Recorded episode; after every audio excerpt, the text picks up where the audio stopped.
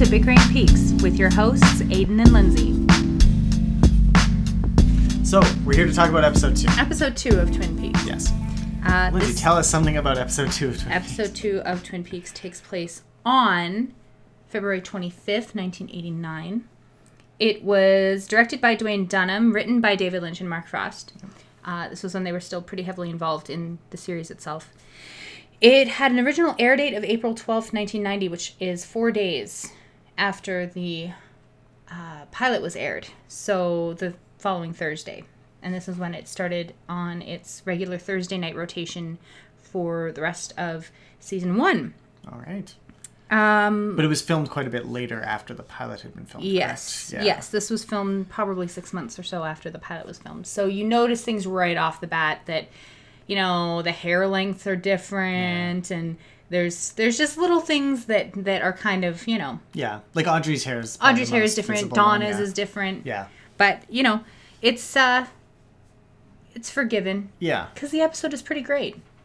Two sentence synopsis, Yeah. three sentence synopsis. Cooper makes a connection with Audrey Horne and interrogates James. Ed reveals his beer had probably been drugged at the roadhouse. Mrs. Palmer has a terrible vision. We came up with some some broad themes from this episode that I think are uh, are a good fit that we can talk about. It starts at the beginning is where two of our themes right off the bat come off, and that is in the Log Lady intro, which we are going to talk about here. Right.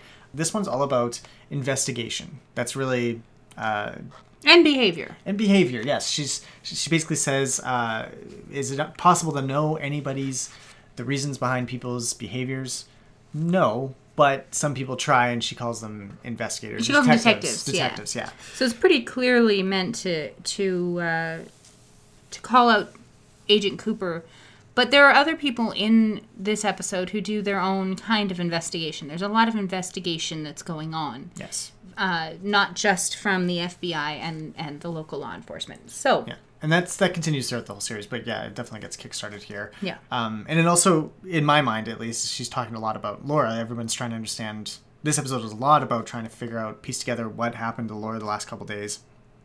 Um, and who And she the- is, who yeah, she was. Yeah, what, what her motivations were, what what caused her to, like James uh, in the interrogation with uh, from Cooper and Truman, he doesn't understand what happened with her, and he says something went wrong a couple days earlier, and he doesn't know. And yeah, there's a lot of that theme kind of built throughout. So, um, do you want to start with the investigators? Well, the investigations, the detectives, as you, if you will. Sure. Okay. So we we open the the episode on Cooper's room. It's just after six in the morning. He's doing his morning exercises, which involve I- don't know what they're called, gravity boots. Yeah, I I think so, they're an actual thing. Um, he's hanging upside down from a pipe, which doesn't seem very secure or Safe, safe yeah. at all. But he's hanging upside down, recording uh, his morning Entry to Diane. entry to Diane, and he's talking about the water pressure and how great his sleep was, and hasn't he hasn't had a chance to try the TV, but he suspects there's cable, and which was a big deal in in 1989, I guess. So, um, and he makes mention of how he wants to investigate the the coffee, see how good the coffee is at the Great Northern That's the true test of a. uh, of, yeah. of any good hotel. Yeah. And he brings up a, a an interesting thing about his own private personal reflections on JFK and who really shot JFK and what was Going on with what was going on Marilyn with Monroe. Marilyn, Yeah. which I think is really I think again it's just a brilliant piece of characterization on the part of of the writers just to have Cooper be so uh, full of wonder about the world and about the things that go on within it. Yeah, and I, I found this was the start of kind of Cooper 2.0. In the in the pilot, he was a little bit darker. I, I think Kyle MacLachlan probably just played him a little bit darker. He had that he had that menace to him, which is really kind of gone. It's kind of been. Well, you, you Menace- I think that's what you described it when you when he was doing the interview with uh, Bobby and stuff, right? Is Yeah, I there's, guess. There's that. There's a little. it's different anyway. him. There's, Yeah. there's something different going on here. He's much more, I don't know, innocent or Well, he's just he's just softer and full of wonder. Mm-hmm. I mean, it's it's he's just a brighter character. He's a more you feel I don't know a little safer with him. Yeah. Um, as an audience just watching, but Yeah. it's not as uh, I don't know. I kind of liked the edge. I like this is probably only the second or third time I've watched the pilot. Uh, and I You mean the I- second episode? No, no, I'm talking about the pilot. Oh, by okay. comparison, in the pilot, he was he had that edge, and I didn't. You know, after watching the other 29 episodes, you kind of forget about that. But I, I kind of liked that first pilot. Well, you get a sense bit in more. in the pilot that he's more um, possessed of more answers than he has right now, and I think that's indicated very early on just by all the things that he's laying out that he needs answers to. He doesn't have all the answers, whereas in the pilot, you kind of get the sense that that maybe he knows more than he's letting on. Yeah, and that's kind of that comes across in in his interviewing the way that he's interviewing people and and that his like that cryptic smile he has. It's almost a knowing smile. So so I, I get that that he's different now. And and you're right. It's it's much better to be around someone who is not possessed of every answer to every question. There's it seems like we're more balanced as viewers we don't know anything and we're now joining a protagonist who also doesn't know everything and that's more comforting i think we're gonna it feels more like a like a journey that we're gonna go on together with cooper yeah, i think yeah. You feel more on his page. Like he's not so smart that he's coming to conclusions that Yeah. the audience can't do, which is you know what the struggle Sherlock always has. Yeah. the- another show that's based on an investigation. The Sherlock's always five steps ahead, so he's always kind of having to explain it to him. Mm-hmm. And uh, actually, that's funny because uh, this episode too, they they have a, uh Sherlock Holmes reference. Uh, Truman turns to him and says, "I feel like I should take up medicine. Why?" Because I feel like I'm Dr. Moriarty. no, dr watson Dr. Watson. dr moriarty Oh, jeez you need to read the books again yeah. Or watch the or show. watch the show. um, and this is this investigation or investigative spirit is paralleled uh, immediately as soon as Cooper goes down for um, Yeah, for his morning cup of cup of Joe. He is um, his No, his breakfast is intruded upon Yeah. um, pleasantly, I think, by Audrey Horne. Looking absolutely darling. Oh my god, I want that outfit so bad. She's just so pretty. It's not even funny. I want to punch myself in the face. I do. She's Well, there's nothing just, stopping you. so- I know. I might do that. But she just she she walks in, she saunters over, and there's this. Okay, well, yeah. Okay, let's get to this. She she there's this horrible line that I just I it's so bad. when he's talking, uh, Cooper's going on about his breakfast order and how oh, the um, melons. You're taking my I'm thunder. sorry. I'm sorry. Go God ahead. damn. sorry, okay. Go ahead. So he's talking about his his breakfast order, and it sounds like a disgusting breakfast order. Like he wants his Burnt eggs bacon. over hard and his yeah his bacon cremated. I'm like, dude, that's a recipe for especially in the 80s when people were all up in arms about you know cholesterol and shit. Like, dude, seriously. But anyway, and then he says he wants a um, a cup of grapefruit juice as long as those grapefruits are freshly squeezed. Squeezed. And Audrey walks in, and the No, no, no, title of the song is Freshly Squeezed. That's the song that's playing. Oh, really? Uh, from the score is freshly squeezed, which I cringe every time I see that because it's just so overtly. no, but yeah, it's not. It's not like he says it and then she walks in. Well- he's watch. He's looking okay, at her. but whatever. as- It's it's it's when he realizes that she's there that he yeah, sees yeah, her. yeah. No, and yeah, he and, says and he thinks squeezed. freshly squeezed melons. Like that's what Is he's. that yeah? May it, it's. I think that's the Uh, implication. yeah, of course. It's the yeah, and it's, and it's not.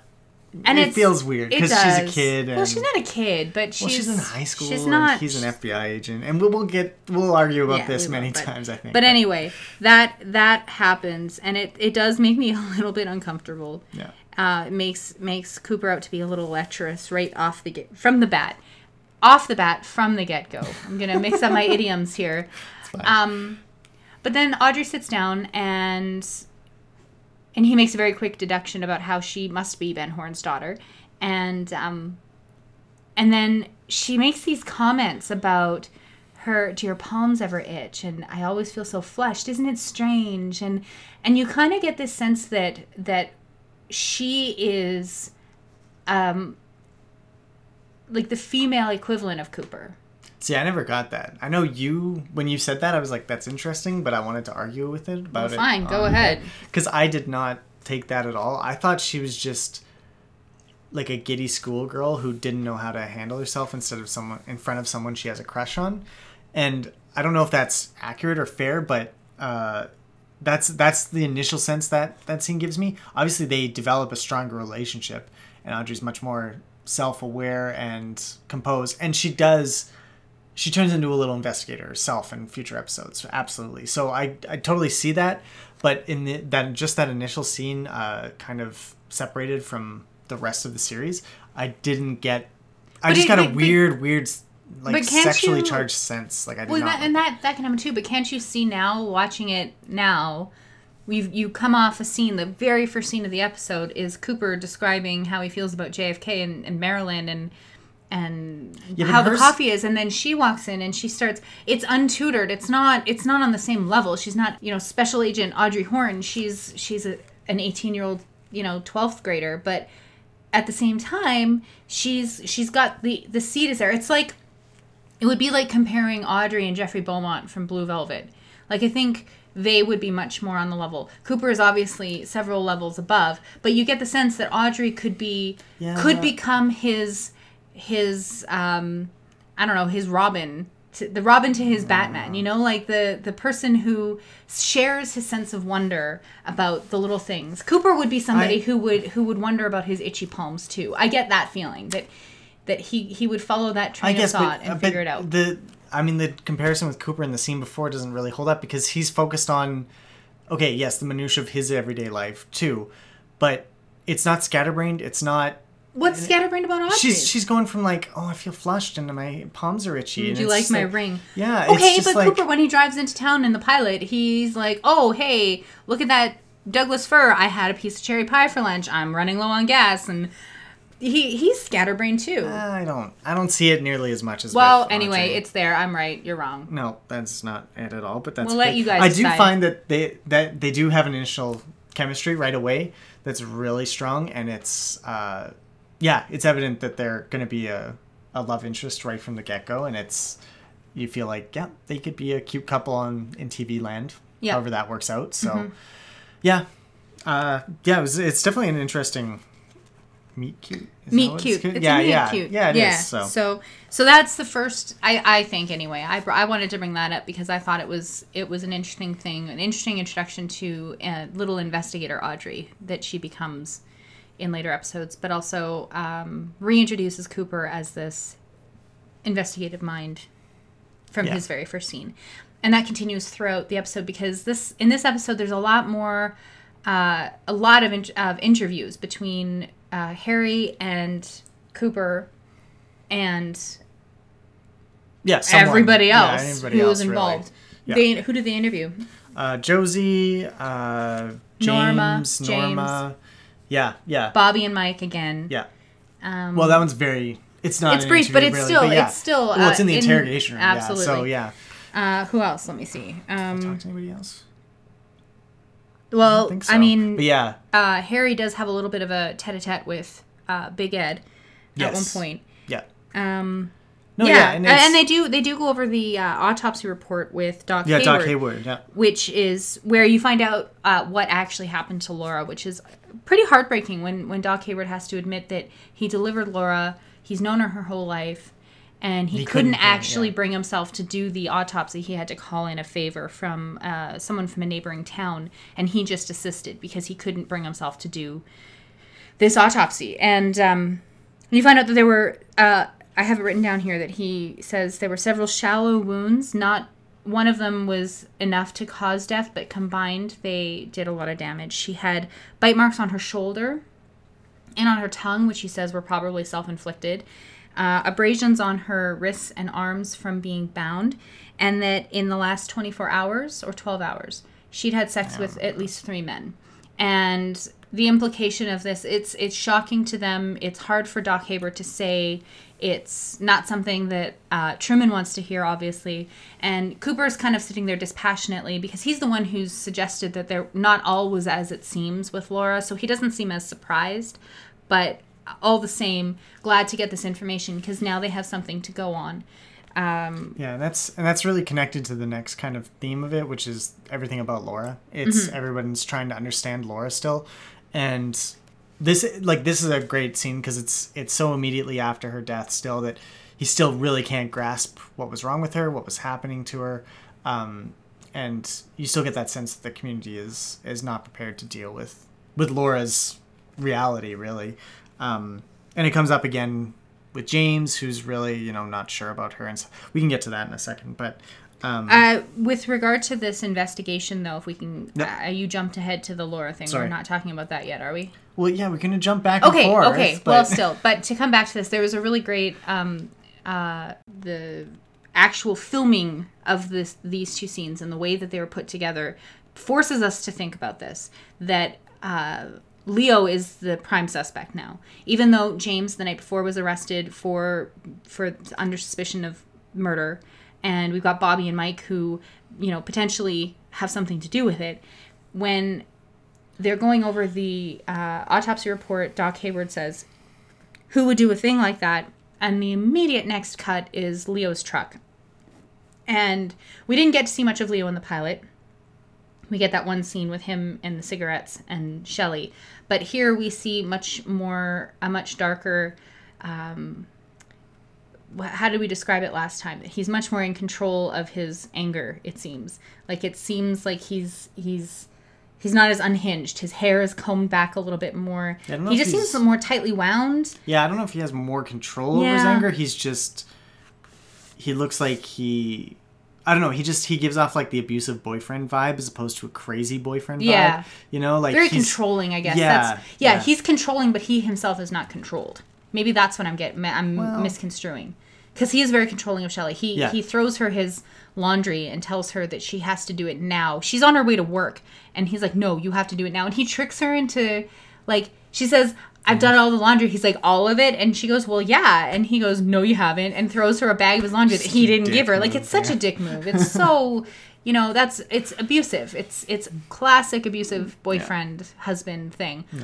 So anyway, Shelly goes and does the laundry, and you find out that there's a bloodied shirt in his laundry. So Shelly, um, recognizing that this could be, well, so well something, yeah. She something, doesn't know, but she hides it in yeah. a drawer, and then uh, uh, that comes back later in the episode. But um, immediately you start thinking this psycho husband of pretty Shelly. Shelly Johnson down at the Double R is involved somehow. The the show doesn't Not just involved, it's like no, he did it. Like that, Yeah, that's what the yeah. show is leading you to be. He's the next perp. He's Yeah. the guy who's definitely the, the problem and the the cause of uh, Laura's death. yeah. And it does this many times with many different characters. It, it ch- chops you around and says, "Oh, have you thought about this person yet? I'm going to tell you through a cut or through, Yeah. You know, some Yeah, clever- character yeah, development something. of something. Yeah, that it, it shows like that. I, I also love how he." Uh, the extra little bit of creep for me was when he grabs Shelly's cheek and he's just like pinching it and like playing with it, like rotating it around. It's, such a like weird rolling little. Rolling it between his fingers. Yeah, it's a weird It's just a weird, and it's a very possessive and thing, but right? paternal too. It's like Yeah. it's like how you pinch your kids. Che- well, or like It's like a know, grandpa, like a grandpa would or an grab a aunt cheek like that. grabs yeah. your cheek and Yeah. oh, she's so cute. Yeah, But it's so but it comes off sinister. as really creepy from Yeah. him. Yeah, and. I think I thought it was just a great touch. So like, And, like, I don't know what the age difference is between Shelly and Leo. Yeah, you gotta think he he must be years.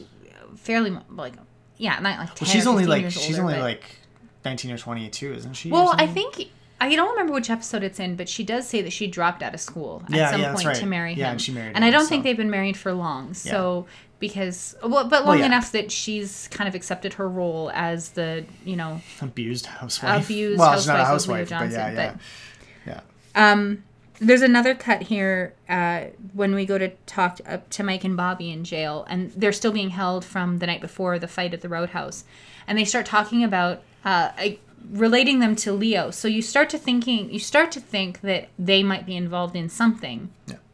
because they're talking about a ten thousand dollar hole burning, uh, ten thousand dollars burning a hole in Bobby's pocket that he. Uh, gave, gave to Leo already, yeah. and the other half of the money uh, was Laura's, and, and we found that in the pilot episode. Cooper and deposit box. Truman, yeah, found it in the safety deposit box. So what's going on there?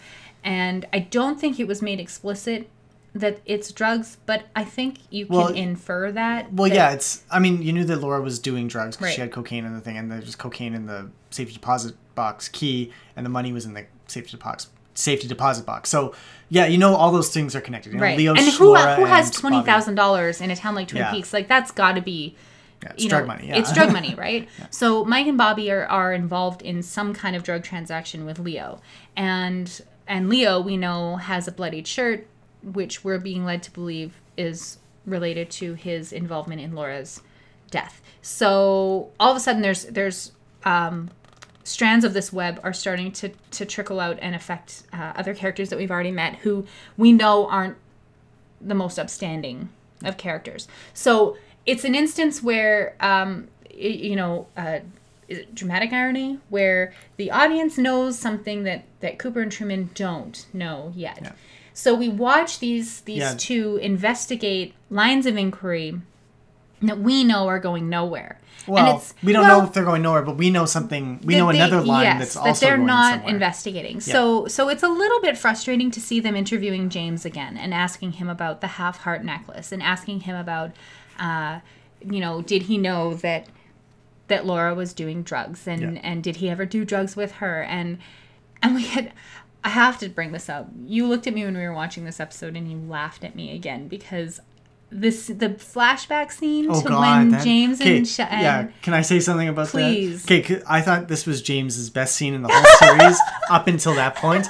Then I was like, oh yeah, that that was that again. Wait, that you mean the interrogation? Yeah, the interrogation. Like he seemed Ah. he seemed genuinely like Yeah. like pulled a little bit. You know, he's like, well, I I loved Laura, and but I want to be honest. You know, she had problems, and I want to. I Yeah, was trying she to did help her. drugs. I was trying to get her to stop. You know, like because he can come off as a good guy, but you know, he did lie to the to the. Well, I don't know. He didn't lie to the cops yet, He but like, withhold- he but he withheld withheld information for information, yeah, sure, and you know, he continues to do that with the necklace. But uh, you know, he's he's a conflicted character a little bit at that point, and he he actually played that really well. And then the flashback scene, which is in like a, a dream haze, and it's just. And what is the line? James, guess why I'm so happy today? Because your skin is so soft and you smell so good.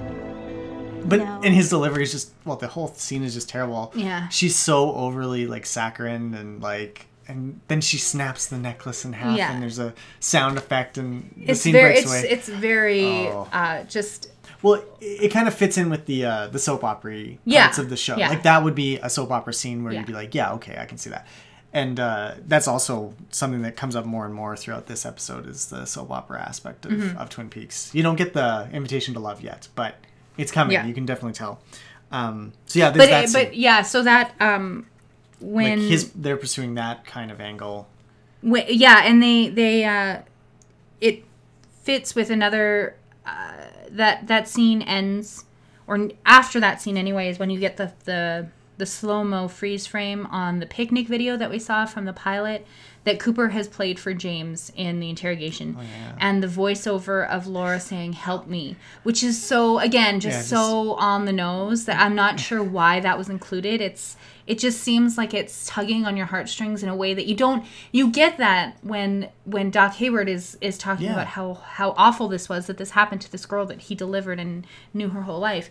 It's it's just too it's too much. yeah, it's I too think. much, and it's like, are you supposed to think that that's real? Like, is that is that her voice from Beyond the Grave? Like, it's not even. It's it- so it- it- it's so cheesy. There's no way Yeah. that's what it's intended to be either. It's I, it sounds like something like they were they had like oh shit we're short 15 seconds. Yeah, let's so throw let's- in this clip, yeah. and it's like Yeah. okay, we padded out our time for the episode. It was weird.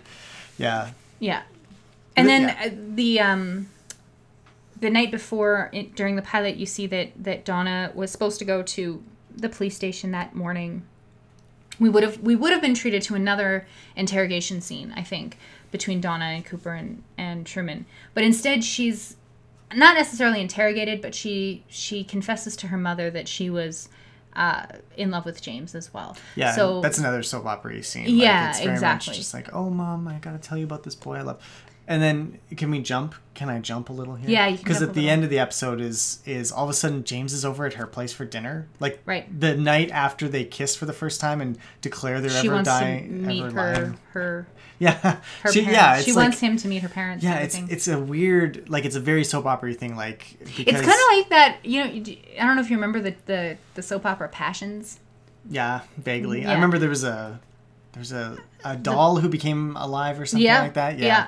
But uh, the joke on that show was that um, it didn't matter when you watched it, you were always you know six hours past the prom boat sinking, which was a major plot point in one of the earlier episodes of that prom of that uh, soap Show. opera. It just seemed like the episodes dragged on and on and on and on, and you'd have like characters changing clothes multiple times in a day, but it was still the same day as it was six weeks ago. It was just it's this is like the opposite of that. Like things moved moved so quickly in this show because, like we said, most of these episodes take place within a, a 24 hour period. So this is literally within the first 48 hours after Laura's been murdered her secret boyfriend is having dinner with her best friend and and her family which under the circumstances might not be strange if they were if they were just friends and they were bonding but we know that they're in love Yeah. and it just seems like it doesn't i don't i don't even buy that they're in love i really Oh, don't yeah, no. like i buy i think that this is like a high school you know puppy love Yeah, thing yeah. that that maybe Well, in the powder because- keg of what's Yes. happening feels more real Yeah, and that's fine though because they are in high school and Sure. they are in an emotional yeah, don't begrudge them whatever. that. Yeah, yeah. But I don't take it seriously. No, yeah, and I, I don't either. But I mean, I think it it captured that. I think it captures that feel Yeah. really well Yeah. because it's like, yeah, like the, it's just the first day and they're already moving, like they're moving really fast and and meeting the family. Although I found the meeting the family was just the right level of awkward for like you have like an awkward boyfriend who doesn't know how to talk to parents like he just kind of stands there and Mm-hmm. and doesn't know how to talk to anybody i thought that was particularly well done because Mm-hmm.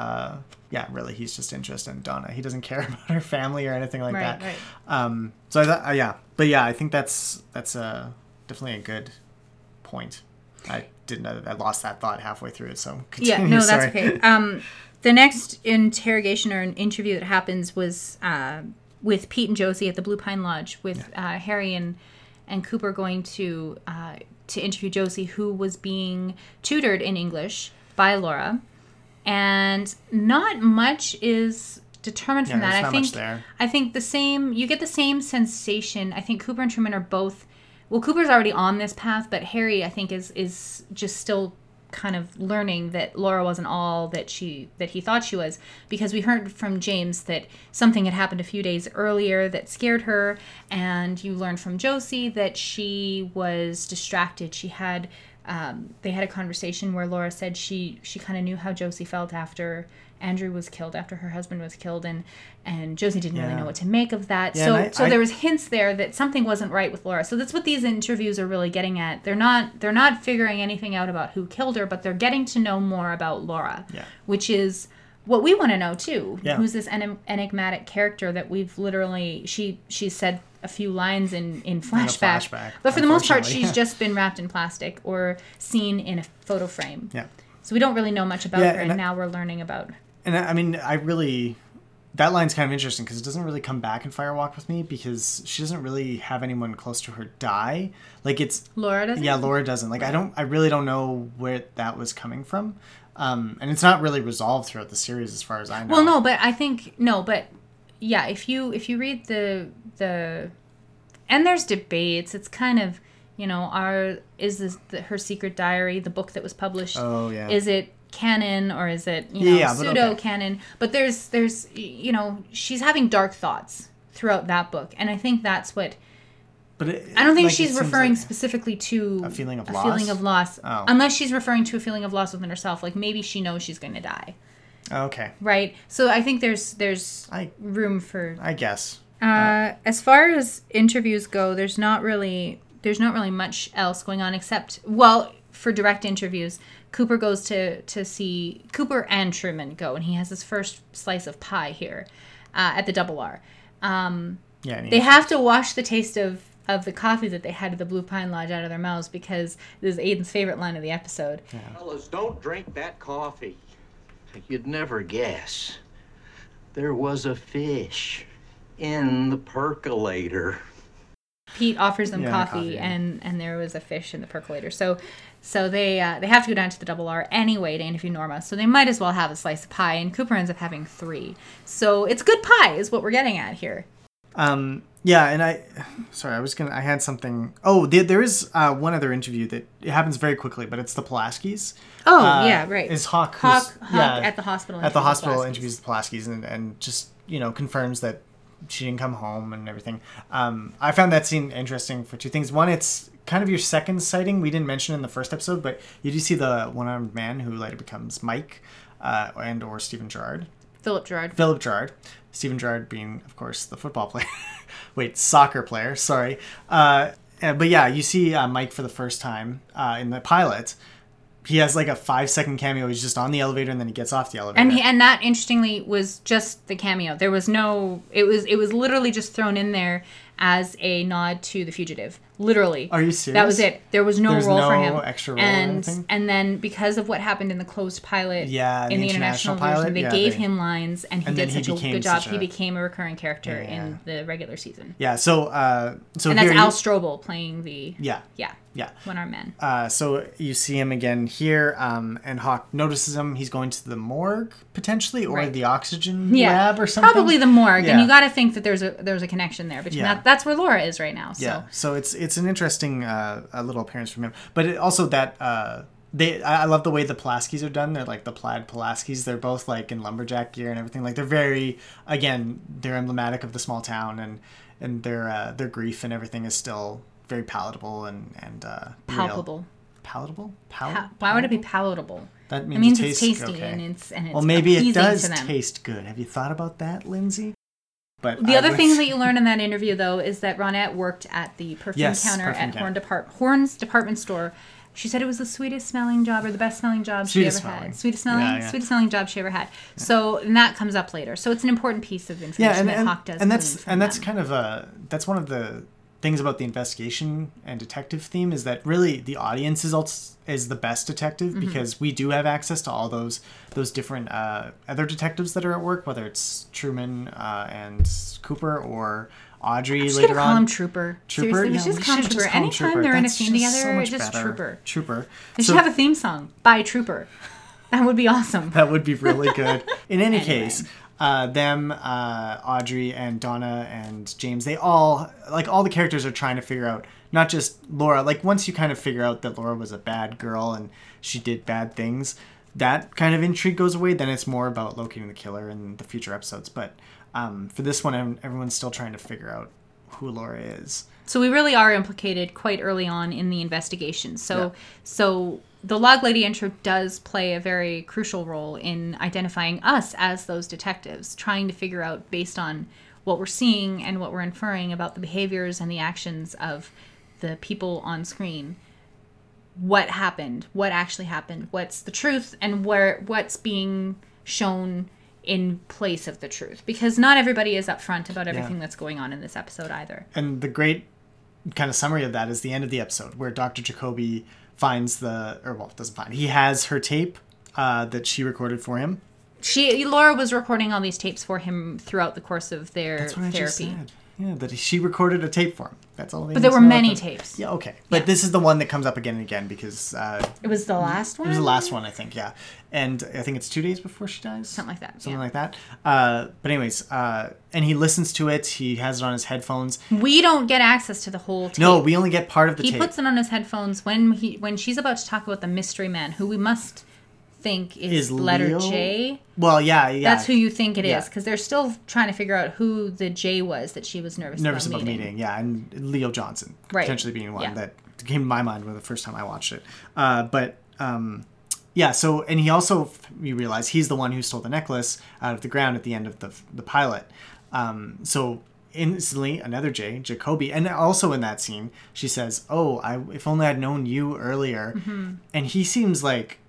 Jacoby does a very good job of playing almost aroused by the, the Mm-hmm. like and she's she's again vamping her voice is very like overly sexy kind of thing Mm-hmm. it's it's a weird little thing she does um so he- and he has this thing like he's obviously kind of obsessed with her he went and Mm-hmm. stole the the heart necklace um and he's listening to her voice after she's died and It is really creepy. it is creepy and it's it's you can't tell if he's just like if he lusted after her if he genuinely cared for her at the end he's crying but it could just be because he's It's- upset that she's yeah. gone like just because or she said something on the tape Yeah, that exactly. made him upset because we don't know what, what's sure. being said. But it does make in the previous in the pilot episode when he says he wants to go to the morgue. yeah like, with her yeah it, it casts some weirdness i mean he's a weird character He is a weird character, but he but it seems really. It, I don't want to say it's it's evil or sinister, but it doesn't. It's not above board. It's not kosher. Like there's something more to their relationship, and that's a good point. I'd completely forgotten about uh, Jacoby being a J. so now he's implicated again, uh, or as well with. Yeah, um, I love how they her- just gave everyone a J. Everybody has a J name or an H name. yeah, Jennings, Johnson's, Jennings, Johnson's, uh, Jacques Renault. Jacques, yeah, But like, and then uh, there's Hayward's, Hornes, and Hurley's. It's just like everybody in this town came from the first half of the alphabet. It's really funny. oh, yeah, it's funny. Um, Yeah. we've touched on we've touched on a lot about Laura. Is there is there more that you'd like to talk about, Aiden? About what um, what we've learned about Laura? We learned how she died, and we learned what happened to her the night she died. Yeah, I think the only uh, well, We the learned a little bit more about what her her involvement was with James. Well, yeah, and that's I think that's the most interesting part for this one is uh, that scene where James is conflicted because he uh, he he discloses that yes, she was doing cocaine. She stopped for a bit, started again. He didn't know why she started, but she was scared. But most few importantly, days earlier- a few days earlier, Yeah. something bad had happened, and then uh, you also get two other pieces, which is. One, she she ran off from him at about midnight. I think he said Twelve thirty twelve or thirty or something off at, of the bike. at the the intersection of Sparkwood and Twenty One, which I just wanted to point out that, or why would you name your road Sparkwood Sparkwood when the forest. logging industry is your main, Main your thing, main yeah. thing, and you're in the middle of a forest. So fire comes back again Yeah. in the name of this town, or in the name of this this road that goes through town. And Sparkwood and Twenty One is the intersection of the Spark Sparkwood Road and Highway Twenty One in Twin Peaks, and it's just outside of Twin Peaks uh, not far from the border, and it comes up again and again and again that this Yeah. is a, an A important intersection, intersection. yeah. So the fact that I just I I hadn't Yeah. thought of it before I watched this episode again. I'm like Sparkwood. Why would comes that? again, yeah. It's an odd name for a for a road, but anyway, it's an important intersection, and that's where uh, James and Laura had their last meeting before she ran off of his bike and and escaped into the woods to meet her fate. but but I think the even the more interesting one is that uh, that's when the flashback happens. The terrible, terrible flashback happens when Cooper asks him what happened on February first. Well, or few second. days- No, it was like day one of the calendar. Oh, right, And right. and uh, and that's when they had the conversation where Laura says, "No, it's because I actually believe you love me," and she labeled that in her diary as day one. So it's it, it's interesting to me because it's like Laura actually for a second there uh, thought she could escape. She really did love James. She thought that he loved her, and for a woman, for a girl who, you know, for everything else you find out about her later down the road, that's a very telling thing that she thought she could start fresh. She could have a day one, and something positive could come out of it. But then why but then did she, she, also put the that that key Yeah. with the cocaine on well, maybe one? because she was trying to keep it there so that she wouldn't go and get the money and the cocaine to to. She could just cut herself Mm. out of it. maybe. Um, because yeah, it's not really clear when that all those kind of transactions happened. I think it's after day one, to be honest. But I don't know. I thought that was a, a nice little touch, which again, and that's the thing. Like Laura becomes more of a character um, as you go on, and when you watch Fire Walk with Me, she really comes into her And own. that's interesting too because Sheryl Lee was hired as uh, A model. a model just to look dead. just to look dead, and and David Lynch was so impressed with her ability to to look dead, I guess, that he he hired her, and she comes back in the next only- episode or the, episode, after, that as um, Maddy. as Maddy, and and then obviously plays a starring role in Fire Walk with Me. So. Um, Well, even yeah, as a dead girl, she is she's such a haunting presence Yeah. and just that picture that that that prom graduation picture, picture of laura was haunting to me I, I remember seeing that as a five-year-old and thinking that Well, and the way that She was like so Lynch pretty, especially fixates on it, like he brings Yeah. it up all the time, Yeah. and and you see and it again lynch, later lynch on. does have a tendency to go with you know his actresses become his muses Yeah. and he uses them over and over again and we talked about that earlier with uh, laura dern Yeah. and um Kyle MacLachlan. Come- he is very pretty. Yeah, so- exactly. But but there are there are lots of instances where David Lynch casts people who or casts women. He loves women. Yeah. You can tell that, and he casts beautiful women. And when he finds someone he likes, he uses them over and over again. So so that's that's obviously what happened with Sheryl, and it for good reason. She is a tremendous actress, and she does a. I, we'll talk Yeah. about this when Maddy comes up. I think she does a tremendous job separating Laura from Maddy. Except for the screaming. Well, but, yeah, you Yeah, there's only so much you can do with your Yeah. voice at that point. Um. Yeah. So, uh, do you have anything else for either the investigations or? Well, well, in terms of investigations, there's not much else with relation to Laura's death, but we do start getting threads of other mysteries that are happening in town with the drug transaction or the suspected drugs transaction, and then also with what's going on at the mill that. I had to Ah, look yeah. this up because the mill plot line always baffled me. It's it's one of those business deal type Yeah. double cross situations. Well, but it's like a quadruple really, cross. in yeah, it Like, gets so very many confusing. things going on. Yeah. But but you get the hint here that so Josie owns the Packard Mill, as we discovered in the first episode. Catherine's brother Andrew married Josie when he died. The will or The he willed mill- it to her. Willed the mill. Willed the to mill Josie. to Josie. Josie and Catherine do not get along, and you find out in this episode that Catherine. Well, you find out in the last episode that Catherine is involved with Ben in some capacity, but in this episode you find out they're sleeping together. And they have been for a long time. They have been for a while, and Ben and Catherine are both trying to bankrupt the mill. And it's interesting because Catherine and Josie have a conversation. But are they trying to? Ban- Okay, just let me go Okay, through sorry, what's on the surface and we can dive in in Yeah. a minute. But but Catherine makes a phone call to Josie and talks about the shenanigans from the day before, which leads to a really cute scene where Josie doesn't know what shenanigans means and Cooper has to tell her what it means, and it's kind Yeah, of it's it brings up her lack of understanding of English, English.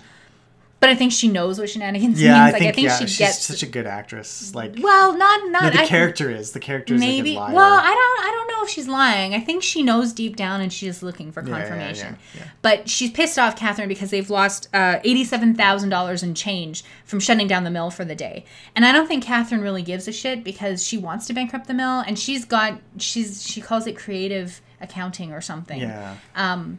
so so they're trying to bankrupt the mill on purpose.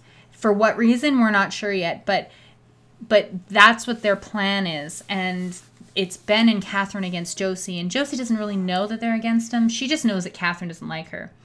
Um so so that thread is dropped. And I think this was where Lynch and Frost, had they been given complete creative control, like they will be for the Showtime episodes, uh, they would have Eh, from my understanding is they would have left the murder of Laura Palmer it gradually would have disappeared into the background. And these other mysteries that they start laying down for us in the, in this it's only the second episode and there's already more things going on. Those would have taken over as the main mysteries and the murder of Laura Palmer would gradually recede in, into the background as unsolved yeah, and, and Cooper would ostensibly stay around to solve other crimes. And, or stay around for other reasons. Yeah. But but it's uh it's interesting that those start getting dropped so early. well, yeah, I mean, you start building it up for sure right away. Yeah, Yeah. yeah, no, definitely. Um So, do you want to move on to the the other? Thing yeah, the about? last the last big theme that we wanted to talk about here was um just uh, about families and families in Twin Peaks, which are range from the horrifically dysfunctional to the almost too perfect. Yeah. Well, not not too perfect. They're they're just Well, the right they're amount just of the right amount of perfect, They're- but- people aren't always happy. They they have problems, but mm-hmm. we're talking about Donna's. Donna's family. Donna's is family the- is by yeah, far the, the most paragon. normal. Yeah. Yeah. Yeah. Nobody's killing get- anybody or anything. Although by the end of the series, yeah, it's not. It, yeah, there's eh, everybody. Everybody is tainted, I think, by Yeah. just living within the Twin town Peaks limits. But just messed up. Yeah. but you get a series here towards in the you know the last third of the of the episode.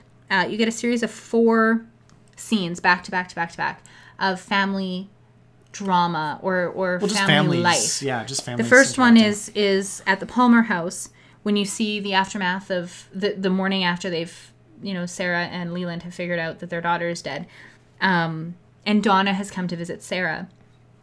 And Leland, obviously, Laura and Donna were friends for a long time, which we learned from Doc Hayward earlier. So Leland has a special relationship with Donna as his daughter's best friend, and he tells Sarah, or he tells Donna not to upset Sarah too much.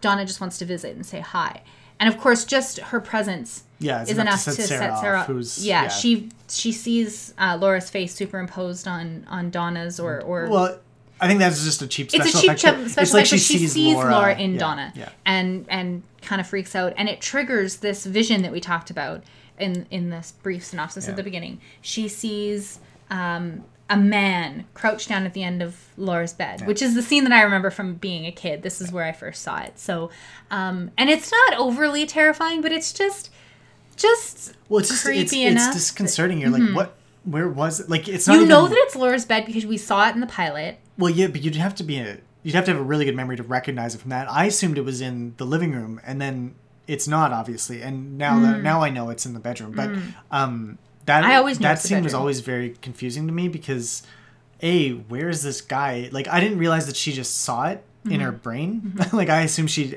like she was actually, looking Mm-hmm. At see it. something that was in the room. Um, so I was. She does confused. look down. I guess. I guess I could see how you would be confused about Yeah, that. I mean, but I mean, it's yeah, it's just a disconcerting scene because you're like, who's this guy? Mm-hmm. But you know, Why you know automatically that there's nobody actually there in the room with them. Like it's Yeah, just yeah. Donna and Sarah. So you Yeah. know that they're that she's having some kind of a.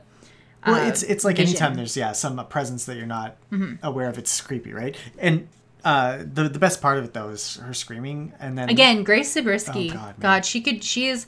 You know, we talk about Jamie Lee Curtis being a scream queen, but they oh obviously yeah, hadn't. they didn't cast her right because she should have been in every single she has. horror It's, it's movie not even. It's a shriek. It's a shriek, and and the last one, in she has like a sequence of them, and it's like a, a calm pause for like two seconds, and then she just lets go of this last little burst, and it is it is. if it wasn't kind of, so horrifying, Yeah. it would be funny. no, it is funny. I always laugh at. I, feel. kind of I just. I feel her because Leland obviously comes into the room and Donna is just beside herself Yeah. because she does exactly what Leland asked her not to do. Um, Um, but you but you get to see Leland in this protective father, protective husband role that uh, that he takes over again from the episode prior. yeah, um, You know, the man of the house. I guess. Yeah. He, he has to take over for for and be strong yeah, um, which again carries over into the very next scene, which is where Aiden already mentioned Yeah. in the hospital with the Pulaskis, and you see, I think the fact that they're both wearing plaid is is just another uh, visual signal to us that they're a unit. They're operating on the same page. They're they're both deeply worried about their daughter, and you see the in the window behind them. You see their daughter in in her hospital bed. So they're standing watch they're deeply concerned they're morose they're thinking about you know her job that she had and how Yeah. she called it the sweetest job she ever had or sweetest smelling job she ever had and it's like it's um you get the sense that that well you you get the sense that um they're certainly better parents than uh, Ben Horne, who isn't winning Father of the Year in his conversation with Audrey, in which he tells her Laura died two days ago. I lost you years ago. and uh, they're far and away more supportive than uh, certainly the next parents that we see. Um, we we jump immediately to Bobby Briggs and his family, Major Garland Briggs and um, Betty Briggs sitting at the dinner table, and Betty's cooked a meatloaf, and they're sitting, you know, it's very, and and Aiden Aiden and I have a disagreement about this as well, but Garland Briggs, Major Briggs, Uh, has this Well, this he's long way- speech. He's well, trying to reach just a- out to his son. It's not. It's not a speech though. That's just how he talks and It thinks. is. It is. He You're is right. verbose and he's Pompous. articulate. Yeah, he's he's pompous. He's a major. He's an Air Force major. Exactly. He is. He's someone who takes pride in everything that he does, and that's very evident.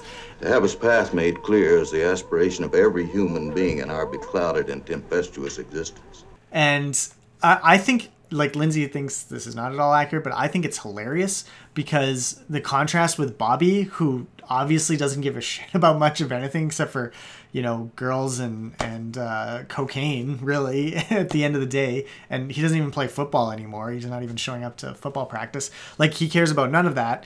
He's he's like your typical teenager. He has no respect for anything, and the speech is all about.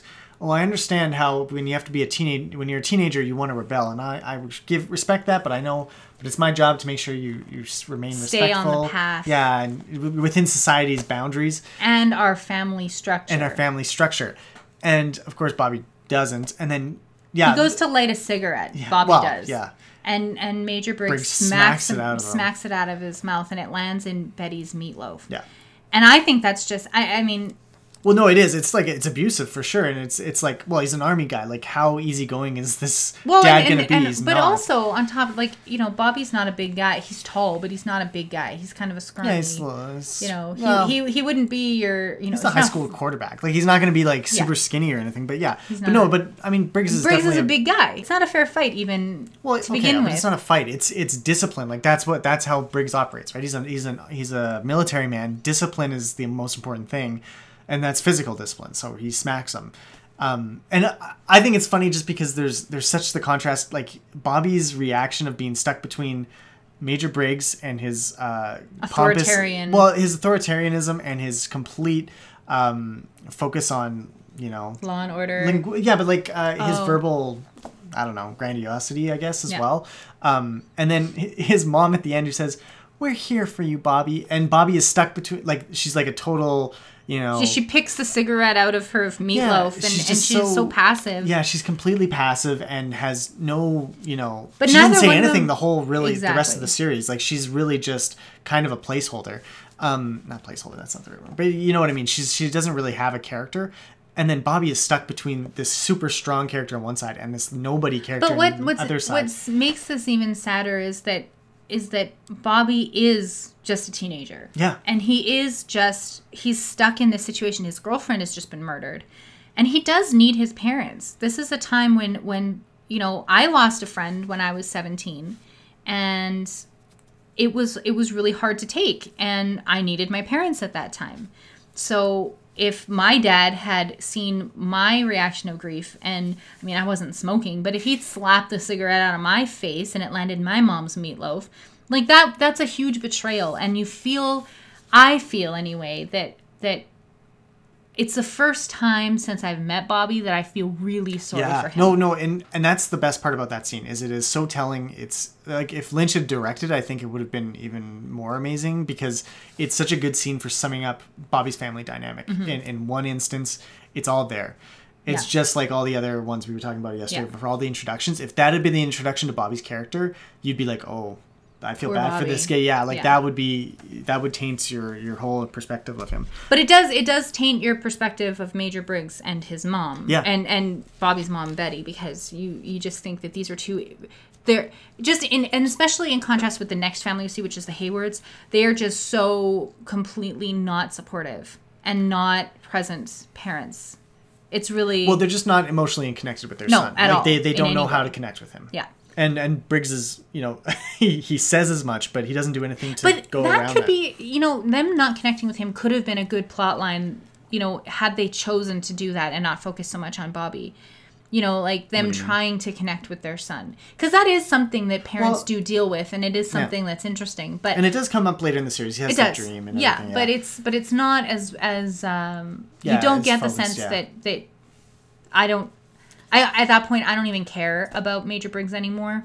I just think yeah, I just think he's he's yeah, I, I'm not I'm not a fan of Major No. Briggs. well, and and it's funny because Bobby later on again he goes Mm-hmm. into like well, I mean, none of the kids go back to school. They're never students again. They're never No, I think there's one more scene in the in the school Oh, in the next episode, and that's it. Okay, but in any case, like Bobby winds up almost with like another father figure in Ben Horne eventually. Like it's Yeah. it's odd how how the the travels they go on, but I think near the end again they do come back to this family dynamic at the Mm-hmm. end, and it's it's it's well done uh, there as well. And uh, sorry, I want to Mm-hmm. inter- interrupt you because the next family we see is not the the Haywards. What? It Oh, you're right, it's not. It is the beating scene in which Oh, yes. uh, Leo beats up Shelly for misplacing his shirt, which she did, but you know it's He doesn't it- know that he she doesn't did know- though. yeah. He doesn't know that she found it. Yeah, he doesn't know where it is at all, so he just assumes it's hers, and then he he puts a bar of soap in a sock and whirls it around to the sound of some like surfer rock '50s stuff. It is.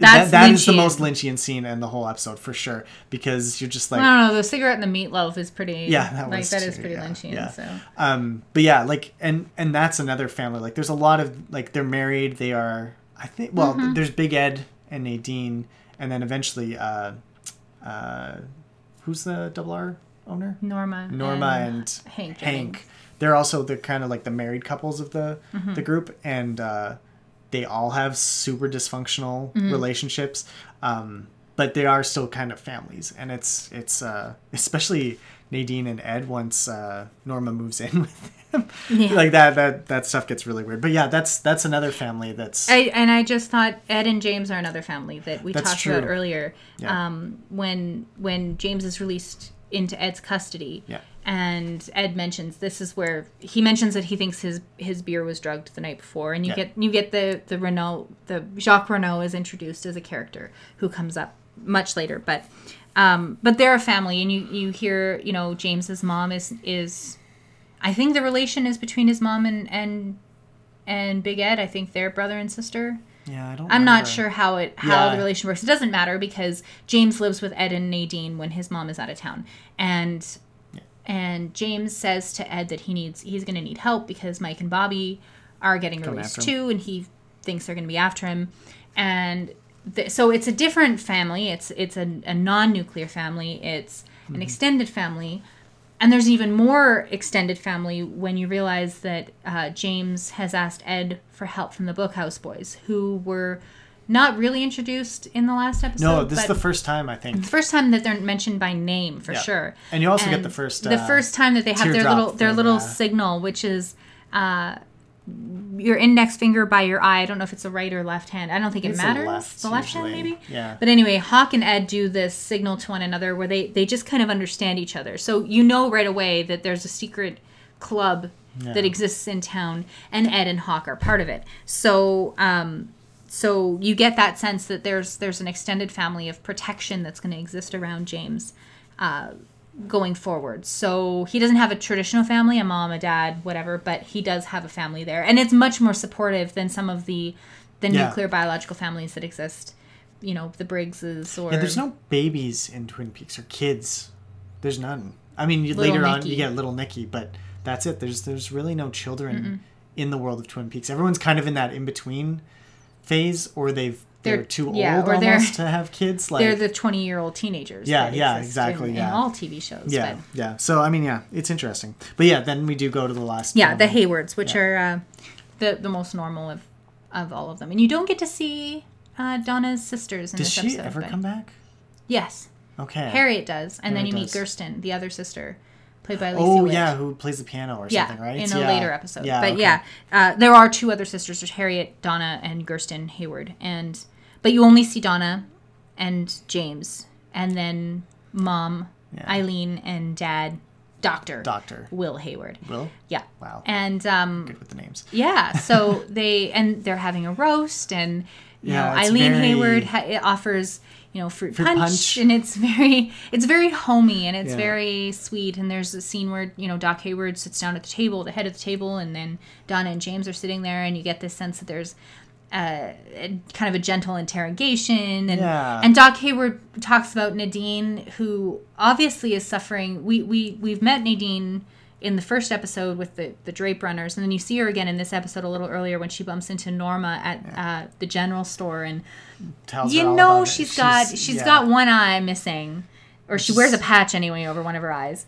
And, and you do get the sense that she's little not yeah, yeah. she's not entirely all there so the treatment of mental illness is something we could probably spend a whole episode yeah. on. The treatment of mental illness in in uh, or mental health in general in Twin Peaks is not exactly flattering, but Well, it's not scientific either, and it's no, but tied it's up with like 1989, so Yeah, you know it's but it's also part of the like it's connected to like a spiritual thing in a lot of cases. It's Right. like it's a sign of spiritual right malaise like or like issue. um, like like Sarah Palmer having visions, Yeah, right? Like yeah, that's not she's not- schizophrenia. that's not. Yeah. It's it's you know she's or trauma brought with- about by by her Yes. daughter being killed or anything Yes. like that. You're and, like, no, and she's Nadine's issues are are hinted at being related to her husband's infidelity or Yeah. the trauma that caused her to lose her eye or lose use of her eye. Um, when Mike and Philip Gerard come back, there's you know his thing. mental illness. But we're not talking about this We're not. yeah. No, it's something we will talk about. Yeah, it but will come up, but- but anyway, Doc Hayward does does kind of mention. I don't remember the word that he uses, but he kind of gently hints that Nadine isn't all there, but it's kind of an affectionate thing. Like he's not. They're not a cruel family. They're not um, intentionally going out to hurt other people. They're just they are the most normal family, and and Doc Hayward is definitely one of the more positive in from our perspective as 21st century viewers you know manhood and what it means to be masculine it doesn't it's not always going to be codified as big ed hurley you know throwing punches at the bar or you know a musclehead working on his his camaro Yeah. you know it's not that vision of masculinity it's it also includes doc hayward and and that's kind of forward thinking i think you know because because doc hayward isn't a weak man he's a respected doctor Mm-hmm. and he does head up the most normal family in twin peaks so he's Yeah. definitely it, it's a it's a positive role model for for Yeah, in males town that in that does town that does many. not have many you've got Yeah. agent cooper you've got sheriff truman and doc hayward Yeah, but even Truman's sleeping with a girl who's using him. Like I mean, like even he's not infallible. Yeah, right? but it's not his fault. Like he's trying to do best. He's Yeah, a true yeah. man, right? It's true, So, but I guess, yeah. But yeah, there. This is a town that that has a severe dearth of. Uh, Positive of positive men, yeah. male figures, and and Doc Hayward is one of the few, and, and I do like him a lot for that. So Yeah, but yeah. So I mean, uh, was I there- think we. Oh, I, you talked about Dr. Jacoby in the in, Yeah, earlier on, but that yeah. that's what closes out the episode Yeah. is is listening to him listening to uh, Laura's tape and and introducing another mystery. Why was she sending these tapes to him, and what was the extent of their relationship? and what which- who was the man that she was? Who's Yeah, the mystery man? and- exactly. and So- all that. So that comes. Up. So out. it, it doesn't. This episode doesn't go a lot. It doesn't go a long way towards solving any of the mysteries or answering any of the questions that we have. It asks way more questions than it answers, but but it does deepen the mystery and and if I were watching this in, in April twelfth, nineteen ninety, I would absolutely want to talk about it the next day over the water cooler, Yeah. and would be tuning in the next week to watch it. Yeah. Luckily, we don't have to wait a week.